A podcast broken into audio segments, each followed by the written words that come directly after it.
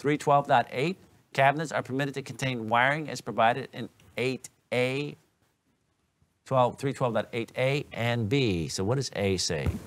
Oh, A says that in your cabinets, in your cutout box, that, oh no, enclosures that have uh, overcurrent devices, which is your cabinet, you can run wires right through it. You can use that as a raceway. There's no problem. The only thing is you have, you're limited to forty percent fill. And we'll which talk is about, a lot of wire. Which is a lot of wire. Yeah. It's a lot of wire. It is. And then B, okay, and A also says that if you're making a splice, the splice cannot exceed seventy-five percent of the cross-section area. Which would be almost impossible. Yeah. Which you, is... You can't not comply with that. Not, you cannot. You can't, you're right. This was an example, guys, where I had my transfer switch, and it was feeding my panel, and I turned off the main breaker, and I went to work on my main panel, and I had power to it.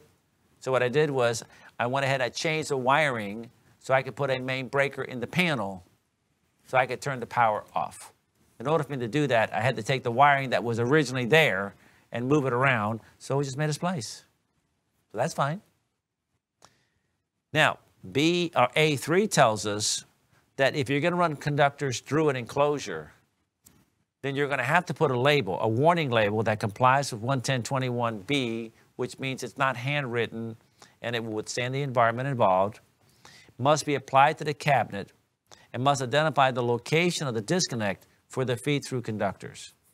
Later on, when we get to panel boards, you have to have uh, information on the panel board to tell you where the conductors are that supply the panel board. Right. And if you run conductors through the panel board, you got to tell us, well, what is the source of those conductors that's running through the panel board? The panel. Okay. So you can run conductors through it, and you can make splices in it.